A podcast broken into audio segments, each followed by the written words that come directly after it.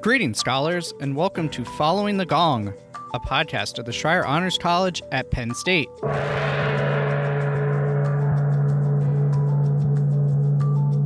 Following the Gong takes you inside conversations with our scholar alumni to hear their stories so you can gain career and life advice and expand your professional network. You can hear the true breadth of how scholar alumni have gone on to shape the world after they rang the gong and graduated with honors, and learn from their experiences so you can use their insights in your own journey. This show is proudly sponsored by the Scholar Alumni Society, a constituent group of the Penn State Alumni Association. I'm your host, Sean Goheen, class of 2011 and college staff member. If this is your first time joining us, welcome. If you're a regular listener, welcome back.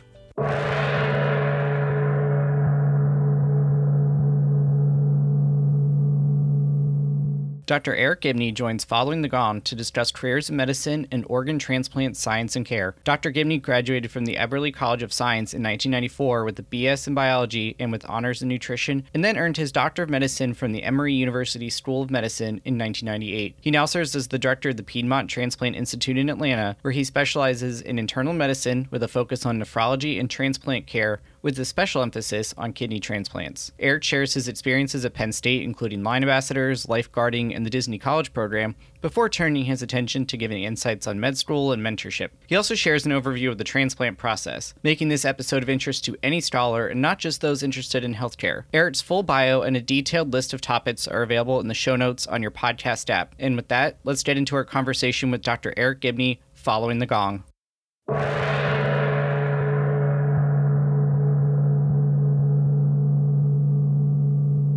Joining me here today from Atlanta, Georgia is Dr. Eric Gibney. Eric, thank you so much for coming on. As always, to set a framework for our conversation, let's talk about what brought you to Penn State and then the University Scholars Program, all the way from Plowville, Pennsylvania, and the Governor Mifflin School District. Thanks, Sean. I'm really happy to be here. As I, was saying, I listen to a lot of podcasts now, and it's fun to be on the other side. So happy to join. Probably like many people, my journey at Penn State started with a football game. So kind of, and then back backward into the scholars program. So I was a first generation college student at the time. My parents went to school after after my brother and I did, and so in tenth grade, we had family friends that asked us if uh, I wanted to join them at a uh, at a game, and I was like, sure, sounds great. And it, it turned out to be November, and it was a had to look it up. It was 1987. It was the Notre Dame game. And so it was a big one. It was a night game and it snowed somewhere after halftime. And Notre Dame was on a p- pretty big winning streak and was poised to go to like the Orange Bowl or something big.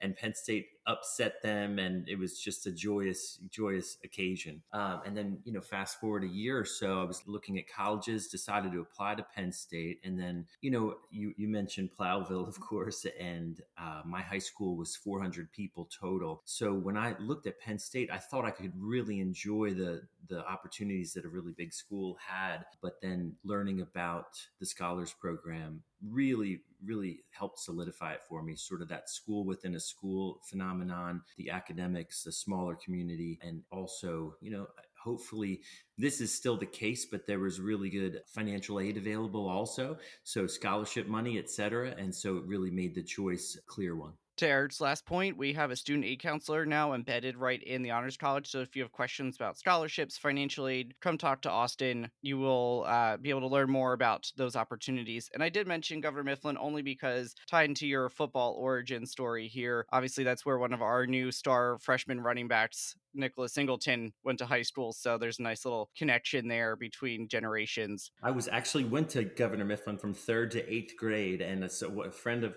friends of ours that came down for the Auburn game. I just went to the Auburn game. I, I live in Atlanta, and they were on a plane with his father and uh, enjoyed con- uh, conversation. So yes, love the connection. So Eric, what drew you to major in biology? Did you always want to be a doctor, or was that something that you discovered a passion for once you got on campus? Yeah, that probably happened around the time I was 15 and I had, you know, sort of a long career as a hypochondriac began at that age when I, I started getting sort of low grade fevers and abdominal pain after lifting weights at school that day. Kind of went home and instead of just blowing it off, opened up a book in our house and slowly figured out that I had appendicitis. And I told my parents, and we had a family friend who was a surgeon who met me at the hospital and said, actually, he does have appendicitis.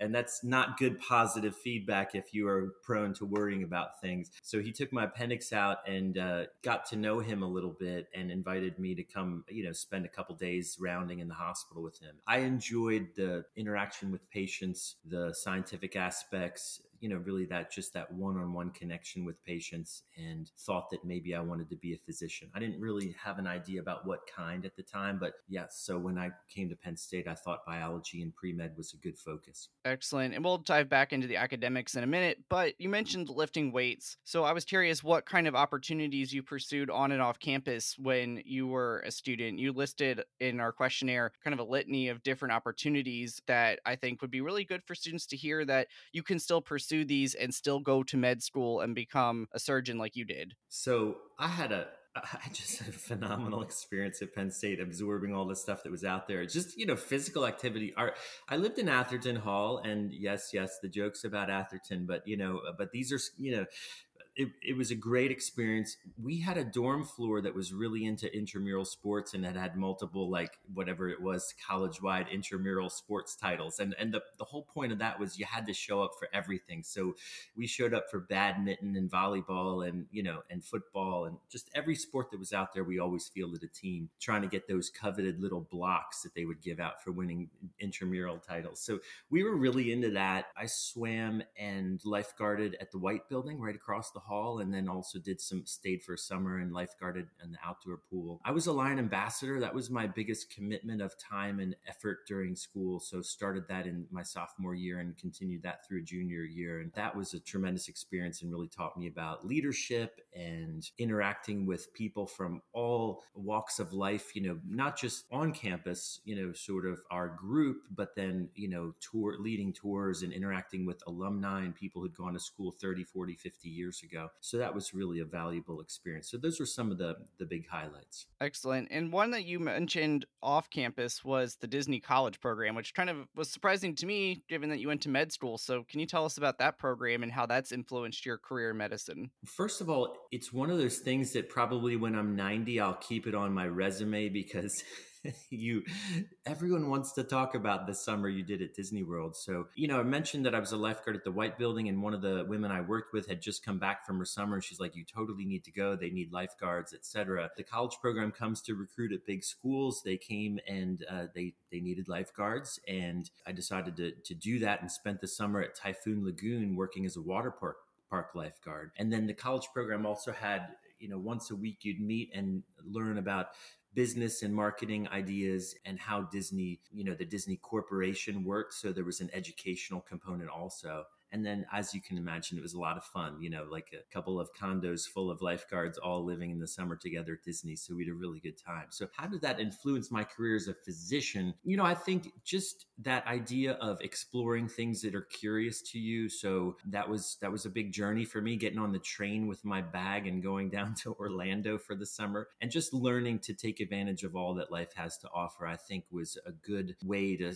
to set up a career, pretty much any career, but for me the career in medicine, really exploring things that I'm interested in. Absolutely. And I know Disney's obviously known for their customer service and the experiential. Did, did that influence your bedside manner or how you approach working with patients at all? Sean, that's such a great question. I've never been asked that. I still it's kind of a combination of Disney and and I'm doing it now even though this is a podcast but it's a I still point with two fingers, which is a combination of Lion Ambassador and Disney experience. And, you know, that idea that even at 19 at Disney, you always, like, if you had a little bit of scruff on your face, they would bring you a razor to do dry shaving on the lifeguard stand. And, and just, you know, the idea that you have to get ready to be your best self and, and look your best when you're coming to work and approaching every guest like they're important, etc. You know, I think that's, yeah, it probably it probably did influence your bedside manner. You learned that you can be authentic and professional at the same time. And that's a really important lesson. We've had a few healthcare professionals on this show. We've had a few other physicians. We've had an athletic trainer, a physician assistant. And I think a common theme is that all these experiences that you have in undergrad, whether it's being a cast member at Disney, being in the Blue Band, a Lion ambassador, working with a volleyball team, they can really influence how you actually put the medicine into practice. So if you're on the fence about med school, I a key takeaway here is like you need to be involved on campus because that will be a huge impact on you, not just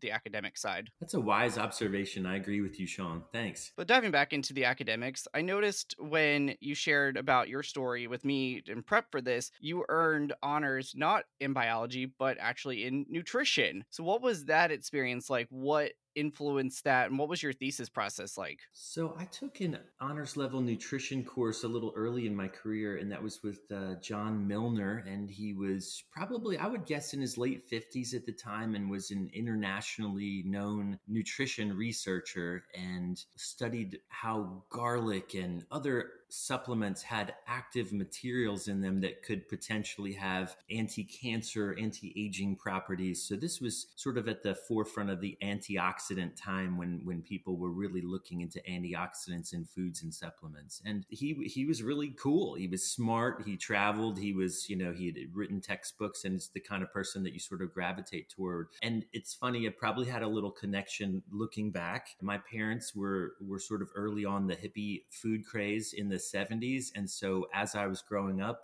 you know, I didn't think of it as abnormal, but they were part of a food co-op and we had like you know the peanut butter in the big tubs that you'd have to stir the oil in and you know you know our easter candy would would be healthy and health health food and have carob and other things in it so i probably had this early idea that nutrition was important and then meeting him and having his class i thought that would be really interesting so i engaged with him and decided to do my my senior thesis with him uh, which again we, we can get into that but that was another really great learning experience. It was sort of a negative study. We were looking for the activity of a sort of an esoteric enzyme in bovine milk and cow's milk, and I didn't really find any. So it took a lot of work, and and we didn't really find activity of this specific enzyme. But the process of scientific exploration was was interesting, and I, I do have to share one story about that. Part of this was getting the milk. You know, you had to get the milk to get this uh, to to vary look for this enzyme. So Dr. Milner said, well, you just go up to the Penn State Dairy Barns and ask the guys for some milk. So I, I, got up to the Barns early one morning with my ice bucket and a couple of vials and said, "Hello, sir. I'm you know here to get some milk for a a study with the nutrition department." And he and the guy looks at me and he goes, "Cows are over there." so fortunately growing up in plowville i had gone to a few you know agricultural fairs and had a chance to milk goats with one of my aunts. And so i, I just had to walk up to the stall and find a cow and get to milking. And that was a challenge. That was one of the more challenging aspects of my scientific career. The cow sort of kicked at me but i, I left unscathed. I have to imagine that sometime between then and now that process might look a little bit different between email and automated milking machines and just not letting some random student come in and milk the cows. Right. But if you're in the College of Ag and have any insights, let us know. I'd love to hear if that still holds true or not. One of the craziest, uh, you know, science stories I've ever experienced. That is fantastic. Now, Eric, I want to pivot to med school. Obviously, you applied in, to and attended med school in the 90s, and I'm sure some things have changed, and you're supervising new doctors, med students, residents in your current role. So I'd ask, what has changed in the process in that time, and what advice would you give to scholars about the med school application and approaching that process? So, yeah, I've been mentored a couple of actually scholar students through the process. I'm working with one now who's going through the process. And what's interesting is a lot is similar right? So you're going through the process of taking MCATs. I think people put some pressure on themselves to do well and study and prepare, and their friends and peers have a lot of other things going on. So focusing on that at the same time can be a challenge. And then I think one of the main differences is probably like like college, the ability to submit multiple applications electronically and then tailor each individual application with essays has made it more common to apply to, you know, upwards of 10 to 15 schools. And so I think in general, that's probably made it more competitive for everyone. So that process of just finding that one or that those one or two schools that really where you have a connection and where you, you know, you think you would fit is probably even more of a challenge. So that's probably you know the biggest change is electronic submission. And then in some schools that that desire for students to have a certain number of hours of clinical uh, volunteering which that's a whole nother area. You know I, I sometimes worry that inhibits access. I mentioned i was first generation. We didn't have a lot of money and i didn't have the ability to just take a year and go volunteer or or work a low paying job somewhere etc so i worry sometimes that medical schools don't realize that they're making it harder for people who would like who really have a strong desire desire to get into the field. But regardless, some of those requirements to do some volunteering or some uh, clinical hours beforehand is a change. But that need to sort of write essays and explore the reasons you went into medicine, the need to be a person that they can envision interacting in teams. I think that's similar, but that focus on teamwork and over individual achievement is probably the biggest shift. Although, you know, what I think what what medical schools want now is both someone who has all of the individual achievement, but is also really good at team approach, etc. If that answers the question. Yeah, it does. It does. I think the value of getting involved in different things on campus where I'm sure you had to work in a team of lifeguards or, you know, uh, and Lion ambassadors and groups like that where you gain those teamwork skills. And I think it was also interesting. You said you're mentoring a, a scholar, you've mentored other ones in the past. Is that something that students, if they don't have somebody kind of guiding them through the process, should they look into finding somebody who can be that guidepost for them? I'd like to think that it's been helpful. Be you know, I just in my own personal experience, it these these uh, these students have kept in touch through the whole process and continue to schedule meetings. And then even after they've gotten into medical school, which you would see as the goal, have kept in touch about next steps. Like it was kind of fun. One of them got back in touch when she was wanting to go to residency and making some decisions. Do I go with the city versus, you know, a more rural location? And that's so I think that sort of demonstrates some value is, you know, just having that outside voice who's willing to say, you know, have you thought about X? Have you thought about Y? If you think you'd like another person to have a conversation with, I think it's really nice. And at least in the Scholars Mentor program, you know, it's it's not like a therapist that you have to pay it's someone with expertise, with a connection to the school that's willing to help you. So, yeah, it's been great. And you mentioned the aspect of fit and having a connection. So, can you talk about your med school experience and how you found your fit and what scholars can use as identifiers for their own fit and what might be a good program for them to ultimately select if they're admitted? I think probably to share I would want to tell you two things. One is a mistake I made in the process, and it was a good one. So, you know, I, I, mentioned the Disney summer. I really wanted to go to a. To, I wanted to go to Vanderbilt. I was excited about like going going to Nashville, something a little different. And you know, I had obviously put that I was going to be working with Dr. Milner on my resume and submitted that and the name of the project, but I didn't really totally understand the project yet because I hadn't begun working on it. So that was one of the classic rookie mistakes of my lifetime. So when I got to Vanderbilt for my interview, my first interview with a faculty member was with an internationally renowned nutrition scholar who knew everyone on Dr. Milner's floor, not just him, but the other professors, and was very intimately involved in that exact type of research and started to pepper me with questions about my project and and the people that worked with Dr. Milner at Penn State in that capacity. And obviously that didn't go well.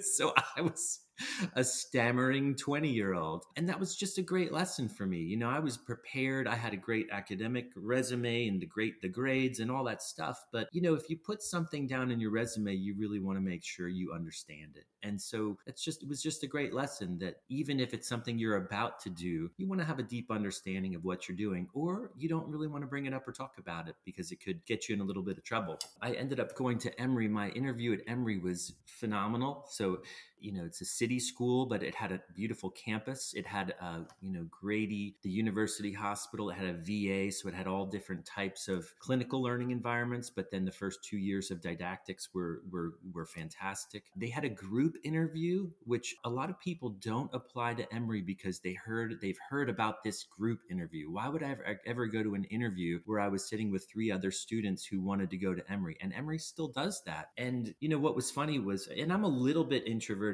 I think by nature, and so that like I love one-on-one conversations. So that's that four students and three faculty did seem a little bit crazy to me. But you know, it's a test of what you're like in a group environment. And I was with three other awesome students. I loved hearing their stories. You sort of would feed off of some of their energy. And it, it just was one of those interview experiences that it's, you know, is more unforgettable than a lot of the other ones I've had in my life and just made a nice connection with some of the faculty, uh, connected with the other students that day, and just felt like this was going to be the right place for me. So um, that was a that was a funny experience. So again, sort of plugging that. Don't be afraid to try something that sounds a little uncomfortable. We tell our kids if you're not uncomfortable, you're not growing. So you know, get a little uncomfortable, and that's that's a good way to find a good fit. And then once you're at med school, what advice do you have for students? Because you said, you know, at the end of the day, that's just step one, really. Like in, when you're an undergrad, getting into med school is the goal. But then obviously you want to succeed and go on to become a physician. So, what advice do you have for students to get through that process in those four years? Yeah,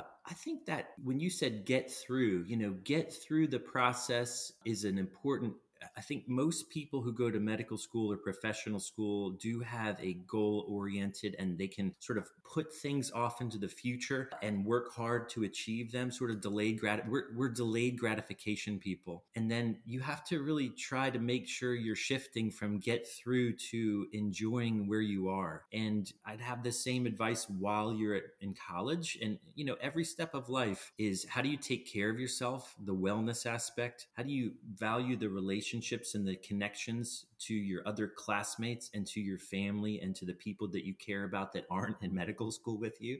So you can talk and listen to them and not talk about medical school. So I think that's super, super important. And then those natural, the things that make you excited when you're in school or a relationship professional that you're interested in pursuing to you know figure out if you really like something i think all those things come more naturally if you're well balanced and plugged into the people around you that is great advice enjoy the process trust the process as a certain NBA team might tell you. now, let's fast forward, you know, towards the the fourth year of medical school. And this is typically when folks are starting to think about residencies and then eventually specialties and fellowships down the road from that. Can you walk us through how that process works and how you picked your specialty? So, I'm a transplant nephrologist. So, what I do is the medical management of transplant patients. So, that is a pretty specialized area. I had done a third year rotation. I, I knew I was sort of interested in kidney disease, and I had even, you know, in Penn, at Penn State, the kidney part of physiology was the part that really clicked with me. So I was interested, did a rotation for a month with a physician who was at Piedmont Hospital. They had a small kidney transplant program at the time. Really liked it. So I was thinking about kidney disease, and you do internal medicine if you want to do specialize in nephrology. So internal medicine is just adult medicine you're generally learning in a hospital setting. And then if you want to go into cardiology or GI or nephrology or rheumatology, which is like lupus and arthritis, all those other specialties branch off of internal medicine. So I kind of narrowed it down to that. And then during your uh, fourth year, you apply in the fall and you go through this match program. You submit your rank choices and, then, you know, they rank you, you rank them, and an algorithm spits out where you're going to go. And you go to this big ceremony with all your classmates who are, you're all losing their minds. And, you know, probably these days we would talk about panic attacks and the mental health aspects of match day. And back then we just all kind of freaked out. And, you know, you sort of open your envelopes and find out if you're excited or some people are crying it's just it's the worst.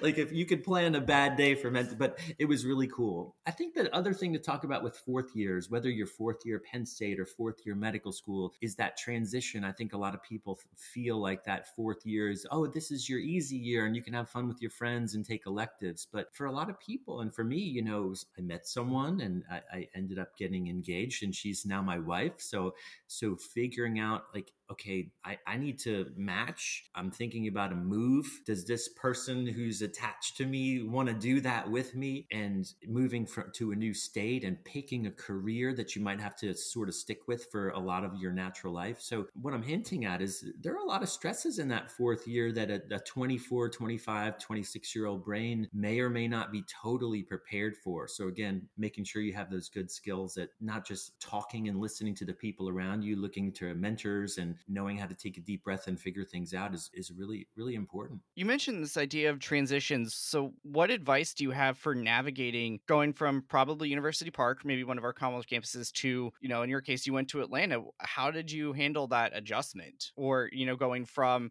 Atlanta to your your residency? What are how do you knowing that you only have so many years in a specific spot before you move on? How do you how do you deal with that? I guess that does come a little bit natural to me. I I enjoy the first like you know that that exploration, new new place, and sort of walking around. Or so we we moved from Atlanta to New York and lived in the East Village and had a month. He moved there in June to walk around the city and find you know restaurants or places and dry cleaners and all that stuff. So I guess I really enjoy that and keeping your mind interested and being curious. I think curiosity, and it's one of the things I talk to the students I'm mentoring about is, you know, again, it should be authentic, but when you're applying, what what do people want to see? They want to know that you're curious, that you're in, intellectually curious, that you're curious about people, curious about places, and just just really exercising your curiosity muscles is really really important.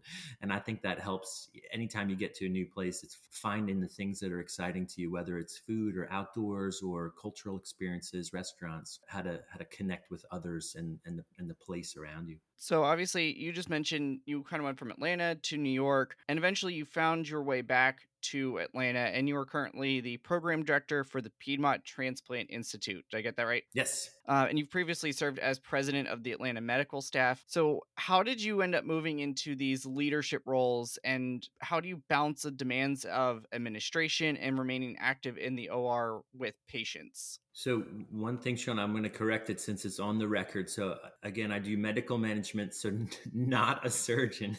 so, that's one thing I had to figure out too. I think a lot of times you think about surgery as a career and standing in an OR for like eight hours, bundled up in hot clothing and a mask and not being able to eat or drink coffee was not a fit for me. So, again, I do all the medical management and I have a, a surgeons that work with me and nephrologists and what we call hepatologists or liver specialists that we work together for the transplant program. It's funny, if you work hard and care about your work, I think in some ways you can prepare yourself in case leadership opportunities happen, but often they happen in a fashion that is either accidental or appears accidental or sudden. And so that's kind of how things happen to me. I think I, I had good relationships at work and took my job seriously and tried to do a really good job and help grow the program, etc. And we had a situation where, you know, somebody left suddenly a, a, person in leadership and they needed someone to help and step in. And so, you know, when they turn around and look around, sometimes your name is called. And and not all leadership happens that way, but I, I think when you talk to people who've had careers, often it does. It's not that three-year plan to be someone's successor. It's someone doesn't show up one day and all of a sudden they need someone to help. And so it's that process of preparing yourself so that if there is opportunity, you have the right education work skills, and history. You've gone to conferences, you've published, you've you know attended the meetings, and you have good relationships at work. And, and I think that's you know that's probably the key of how how it happened to me. And similarly with the president role at Piedmont Atlanta Medical Staff, it's something that that I was asked to, to consider, and then took it seriously. So yeah, some, sometimes good fortune just kind of comes your way. So you're managing all of these other surgeons and medical professionals, and obviously you referred to the med school application, and there's a lot of high achieving individuals. You you have to have that certain level of individual success to even get into med school and then to thrive as a physician and in healthcare generally. So how do you approach actually like nuts and bolts leading all of those folks and, and inspiring your team and, and managing them? Well, it's a really good question, Sean. And I think a lot of probably really good leaders wake up every day wondering if they're failing at a lot of those things. so, like, I think if you are at all self-aware, self-critical, you're you're just you know thinking about what could I what could I do better. And I think for for me, it, it again comes back to the relationships. So understanding the people that you work with, listening to them. I could always do better, but communicating what's going on. You know, you think that people know what's happening at your organization or greater forces in either the healthcare market or the world that are impacting our day to day lives. But just talking through what's in your head is a really important skill that I think we all need to work on. Just make making sure you remember to share what you're what what's going on. I think for me, really trying to be the best listener in the room is sometimes not a skill that everyone always would emphasize in every part of your training. But if you can come out of each meeting or room you're in, really understanding the people around you and making some connection to what their concerns or cares are, then that's a big step in your career and in life. So be a great listener, and I think good things happen. And that is great advice,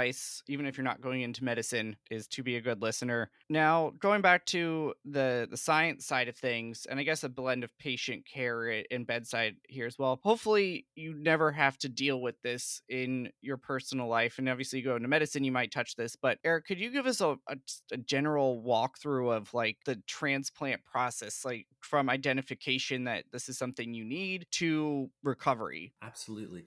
So Kidney disease, especially, I'll, I'll, focus on kidney transplant. It's something that's often uh, a silent disease. So, people that have had high blood pressure, maybe diabetes for a long time and didn't realize that it was poorly controlled. Uh, and those are two common diseases that are known, you know, by most lay people. But there are a lot of kidney diseases like lupus and others that are a little less commonly understood that can start with high blood pressure or protein in the urine and can lead to kidney failure. And for many people, their first experience with their kidney disease is when they have a headache and they're nauseated and they're feeling bad, they go to the emergency room and find out that they're in kidney failure. So we have a lot of patients that don't haven't accessed the healthcare system, uh, haven't been seeing a doctor for years, and suddenly find out they need to be on dialysis, uh, which you know is a, usually a three day a week procedure. Can be done at home, where people go to a dialysis center, have their blood cleaned and excess fluids filtered by a machine. And anyone who's on dialysis or has less than twenty percent kidney function would be referred to a transplant center. So they would come to a place like Piedmont or in Pennsylvania. There are multiple transplant centers in Philly, Hershey. Pittsburgh, etc. And they're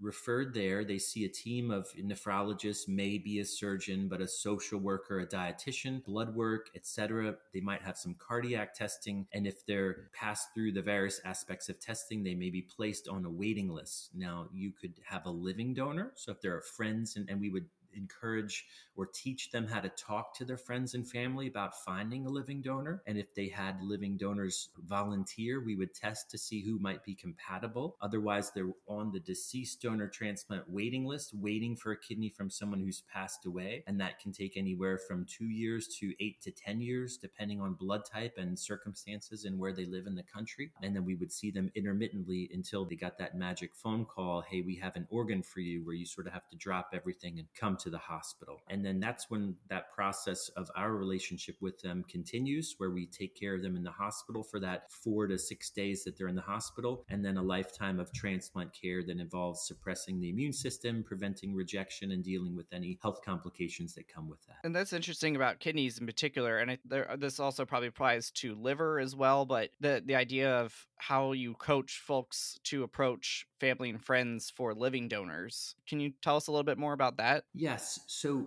many people have a little trouble sharing intimate and personal details about their health that you can uh, you know you could sort of understand how that was would be a sticky for some people and then combining that with asking people to help them is another part. So a lot of people have trouble asking for help. So first you've got the privacy aspect. Second, you've got the I'm asking you for help. And the third part is what you're kind of asking is really kind of a big deal. You know, so we think, well, we have two kidneys, you can give one and live a healthy life, but you're still asking them for a vital organ. And so I think that the combination of those three factors can make it hard for people. So we present them with like social media toolkits where that, you know, how could you put this on Facebook and Instagram in a way that's short but meaningful. So, you know, I, will talk to people about, you know, a, a Facebook post that has a picture of you and maybe it includes your dog because everyone likes dogs.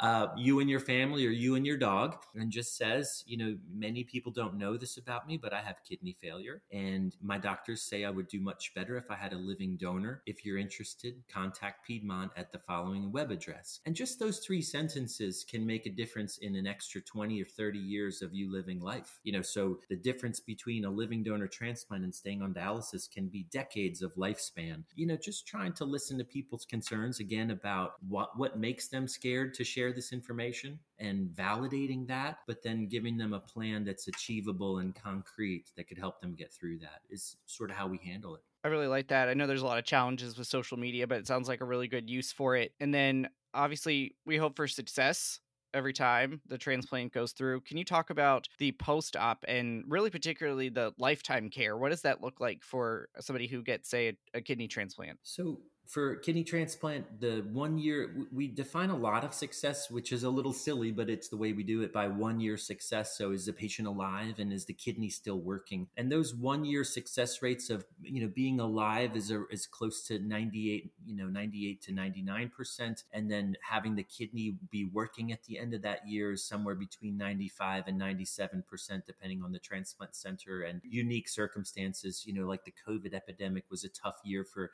outcomes and etc. But you know, should be in that 95 to 97 percent range. And liver transplant is similar. So you know, that's something. There's been some real improvements in the last 10 to 15 years, where it used to be more like 88 to 90 percent one year success rates, and now are closer to 93 to 95 percent one year success rates. We're also measured on three year success rates, but then you know, we obviously that's sort of where the government looks at our outcomes one and three years. But then you know, again, for lifetime, people need to take take medic- medicines that suppress the immune system, and that can lead to infectious complications as well as uh, certain cancers, like skin cancer, can uh, be higher risk in people with transplants. And so people do need specialized care, especially for that first five years. And then, you know, they need to have doctors that understand the, their medicines, the interactions that their medicines have, and then when to refer them back to the transplant center. So I'll say I just learned the part about skin cancer. Yeah. Uh, that's something new to me here right now as we're recording. Eric, are there other misunderstandings or or just lesser known parts of the transplant process that you wish folks knew more about or were better educated on? Yeah, that cancer aspect is really interesting and that surprises people. I think our most common question people are like totally freaked out when they learn that we don't take out their old kidney. Um, so like a liver, you take out the liver, you put the new liver in, but for a kidney transplant, you leave the old kidneys in unless there's a specific problem like a cancerous cyst, etc. And you place the new kidney in the lower part of the abdomen, real close to the bladder and the arteries where it's sewn in. I think really important to us is the problems of medication access. So if you know someone is a veteran or if they're in the you know UK, for example, and they have unlimited access to transplant medicines, the outcomes are really, really good beyond three years. And in the United States, we've had a real problem where people lose their Medicare after three years of a transplant and can lose the ability to afford afford their medicines. And so, just the basics of the that that we pay so much for dialysis and, and, and organ failure, but then people have had trouble over the years at being able to afford their medicines is a real tragedy. And that's really been helped a lot by some specific legislation, whether it's Affordable Care Act or more recent updates to help pay for Medicare, uh, at least the medic medicine aspect of Medicare, there have been some real breakthroughs, but it's still a real a real issue for us is having people have access to to medication. And you earlier you mentioned the pandemic. How did that impact? Because you know I work in an office. We social distanced. We worked at home. For the surgeons and for the patients, you can't not be right there with each other. So how did the pandemic impact transplants? So the pandemic had a tremendous impact on just about any healthcare program, but transplant patients, uh, transplant patients and programs specifically. So from uh, you know late March 2020, you know when the NBA shut down and all of society stopped until about early May, we we really held back. We did a lot of liver transplants because those are really truly life saving for people that are, are really sick. And for kidney transplant, there was a brief period where we had to stop, and most programs programs kind of shut down for all but the most life saving kidney transplants and then gradually brought that back to speed. You know, that first year was just tough. We didn't have vaccination and we didn't really understand everything about the virus. You know, for a while they weren't sure, you know, do we need to wear masks? And then we did, you know, when we figured out that passing it along in indoor spaces was the, probably the most common way of transmission. And I think in the Northeast, they were hit early on by a big wave. And then in the Southeast, it really took a little while later until later in the 2020. And so we, you know, we, like other programs, had patients that passed away and, you know, died from COVID and gradually planning for people to have safer transplant experiences from your waiting room spacing, masking policies to vaccination for people on the transplant list. Now we give a medicine called Evusheld, which is like a gives six months of antibody protection against COVID. So our patients are now vaccinated and they get Evusheld at the time of their transplant. And now I, I can't really remember the last time I had a patient who passed away from COVID, whereas, you know, 2020 and 2021, it was a really difficult time for our program and for you know for transplant patients nationwide. So yeah the pandemic was as a time to lead and also as just a, a patient care provider it was a really really challenging time but you know learned a lot. Definitely helped my brain in terms of growth just just trying to solve a lot of new problems. And i'm sure that was really really stressful for you and being in medicine is stressful anyway. So how and you, and you talked about this earlier with wellness generally. So how do you relax and unwind outside of work and how do you suggest our scholars could similarly approach that aspect of taking care of yourself so that you can take care of others? Well you know setting boundaries is important. For me I, exercise is important. I play tennis and tennis is social so it checks a couple of those like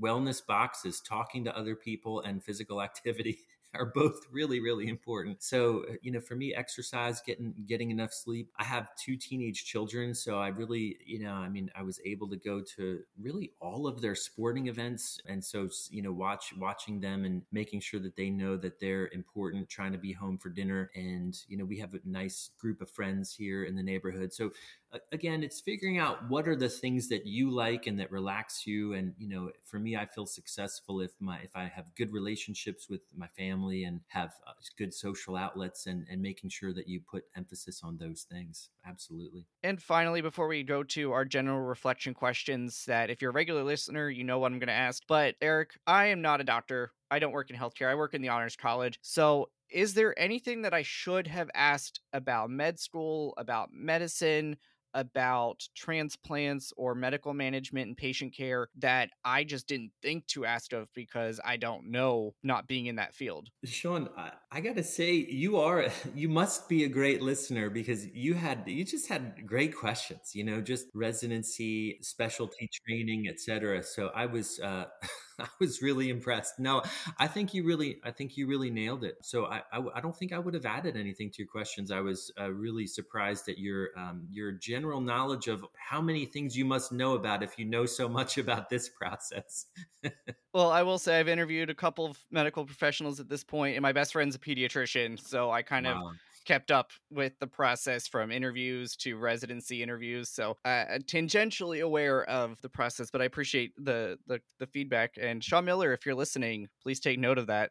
So thank you. All right, Eric. What we do here in the last part of the show is I just ask some general reflection questions to benefit all of our scholars. So first, this is your chance to brag a little bit what would you say is your biggest professional success to date? Running a transplant program is almost always something that that's done by a surgeon. It's usually at an academic medical center. So I, I co-direct the program with the surgeon, but being asked to run a program of this size and growing it, we, we're now in the top 10 in the nation by volumes when you add up liver, kidney, and pancreas transplant, and just opened an organ recovery center at Piedmont, which which means that when people are going to donate their organs, deceased donors come to Piedmont Piedmont in a special wing, and they're managed in a way that's protocolized so that their gift is maximized. You know, more organs can be recovered if the donors are managed according to protocols and most correctly. So I think just stepping in to lead that program at a time when it was needed and having it grow and become a program of nationwide importance is something that I'm deeply proud of. So I do want to ask one more medicine question based on that because that is fantastic that you've been able to grow that. If uh, you're a scholar listening down the road, you decide this is transplant medicine is something you want to go into, it, do they seek out opportunities at a center like yours, or do they go and, and kind of be on a surgical staff at a, a regular? I don't I don't know if it's the right word, but like a regular hospital or, or university hospital, say in like all the ones in Philly or Pittsburgh? Yeah, usually the training, you know, you're going to go into transplant medicine. If you do either nephrology or GI, you would do an extra year of transplant medicine, or if you're a surgeon, you do a general surgery residency followed by a two year fellowship. It's uh, then it's not a match day, right? Then you've got to start reaching out to connections, and most of them are in cities. You know, so Geisinger is in Danville, Pennsylvania. That's an unusual example of a city, you know, sort of a rural transplant center, but most are in big cities. And so you would reach out to connections, mentors, where do you want to live? I kind of cast a wide net in the Southeast and directly reached out to programs. My first job at a fellowship was in Richmond. And then I did have some connections in Atlanta and Piedmont that let me know when something opened up. So, yeah, as I was saying, a lot of times, probably four fifths or about 80% are at academic medical centers, but there are community health systems like Piedmont that run, you know, there's one in Charlotte that run big success successful transplant programs despite not being a, a, classic academic medical center. Excellent. And we did find something I didn't think to ask about. So there we go. Now, Eric, on the flip side of my two questions back, what would you say is the biggest transformational learning moment that you've had in your career, other than what you called your kind of rookie mistake with your resume, and what you learned from that experience that could be beneficial for our scholars to hear about? It's hard for me to give specific examples, but I became a chief resident in New York. Um, and so you're sort of the in between. You're, you're not a resident anymore and you're not faculty and you're kind of an interface situation. And it's one of your first times that you get involved with, uh, you know, sort of you think that your 80% of your colleagues are like, they're, they're just like you. They're hardworking. They're just doing everything they can. And, and then some of your problems come from a small group of people that maybe don't have the same professionalism or have some other behavioral or other issues that need to be worked on. And learning young, you know, again, you're 25, 26 and so, do you have the maturity and skills to listen to those people to get both sides of the story? That's been something, you know, whether it was Lion ambassadors, but then chief resident year, and then later on in life as an administrator, really not jumping to conclusions the first time you hear about something horrific, you know, and then you ask the other group, well, what happened? And you find all these nuances and details that make it a really much more complicated story. And so that's probably been a key is get not just both, but multiple sides of a story before making important decisions. And I think that's true for anybody, just as a person, not just as a medical professional. Indeed. So we've alluded to this a little bit, but let's talk about mentorship for a moment. How do you approach being a mentor, but also you've still got a lot of your career ahead of you? How do you approach being a mentee despite the role that you play in your healthcare system? In terms of how do I approach being a mentor, it's fun to get to know someone. So just, you know, asking a lot of questions, making sure I understand their motivations, what they're interested in. You know, most people being mentored want a specific thing, but they also may benefit from talking about some other stuff. So you find out, you know, well, uh, the people I've mentored, they want to go to medical school, but they often have similar issues that other people have when they're going through the process. They're trying to figure out where they want to live and relationships and family and other things. And so that's important. And I think the other thing about mentorship is not just making it a focus on them, but sharing. So that's something I've learned in the last four or five years of leadership is that people trust you more if you talk about yourself a little bit. So not to mentor someone by talking about yourself for an hour. That nobody wants that. But just sharing a few important details about things that have happened to you or something that happened to you yesterday. I think when people don't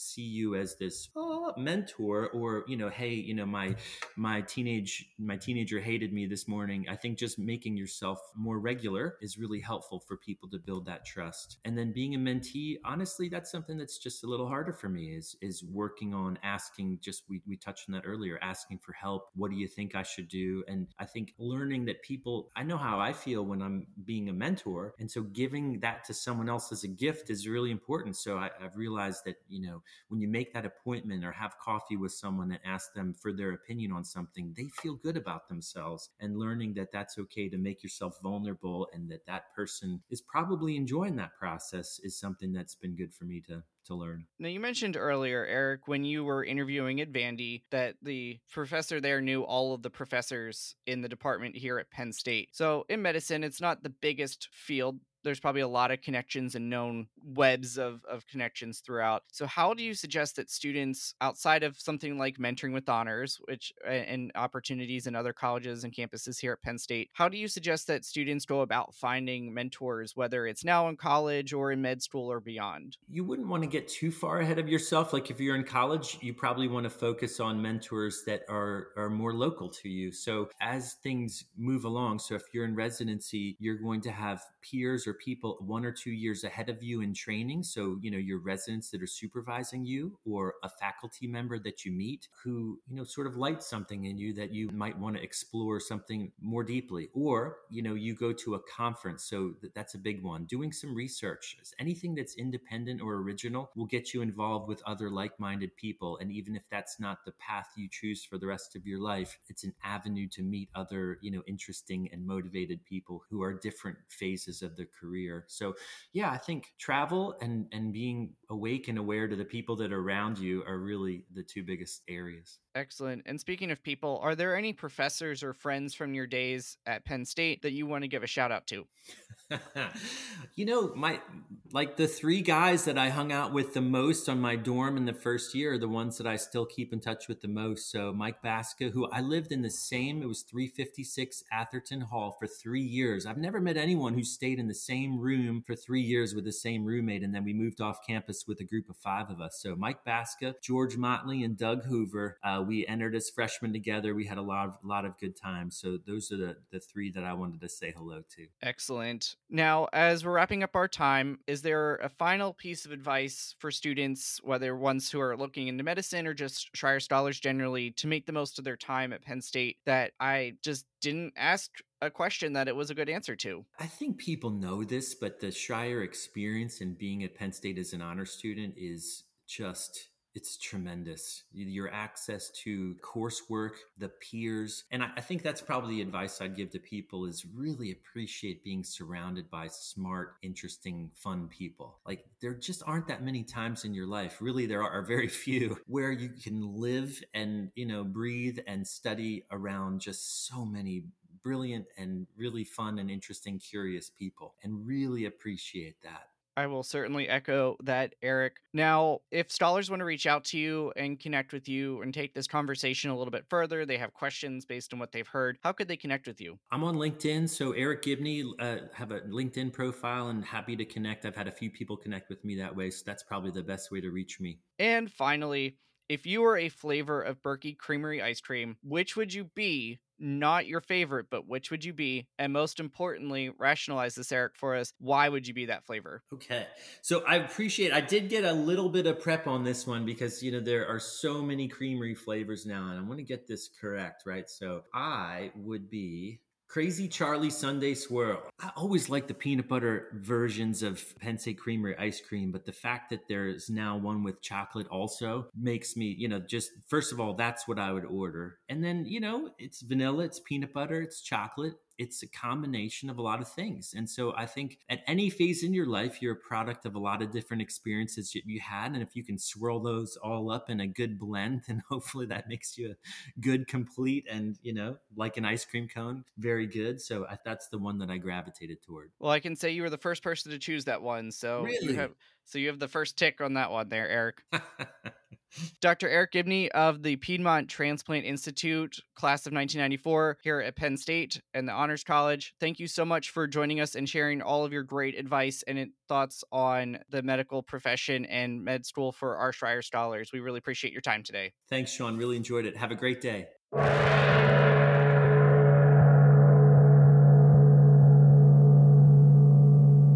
Thank you, scholars, for listening and learning with us today. We hope you will take something with you that will contribute to how you shape the world. This show proudly supports the Schreyer Honors College Emergency Fund, benefiting scholars experiencing unexpected financial hardship. You can make a difference at raise.psu.edu forward slash Schreyer. Please be sure to hit the relevant subscribe, like, or follow button on whichever platform you are engaging with us on today. You can follow the college on Facebook, Twitter, Instagram, and LinkedIn to stay up to date on news, events, and deadlines. If you have questions about the show or are a scholar alum who'd like to join us as a guest here on Following the Lion, please connect with me at scholaralumni at psu.edu. Until next time, please stay well, and we are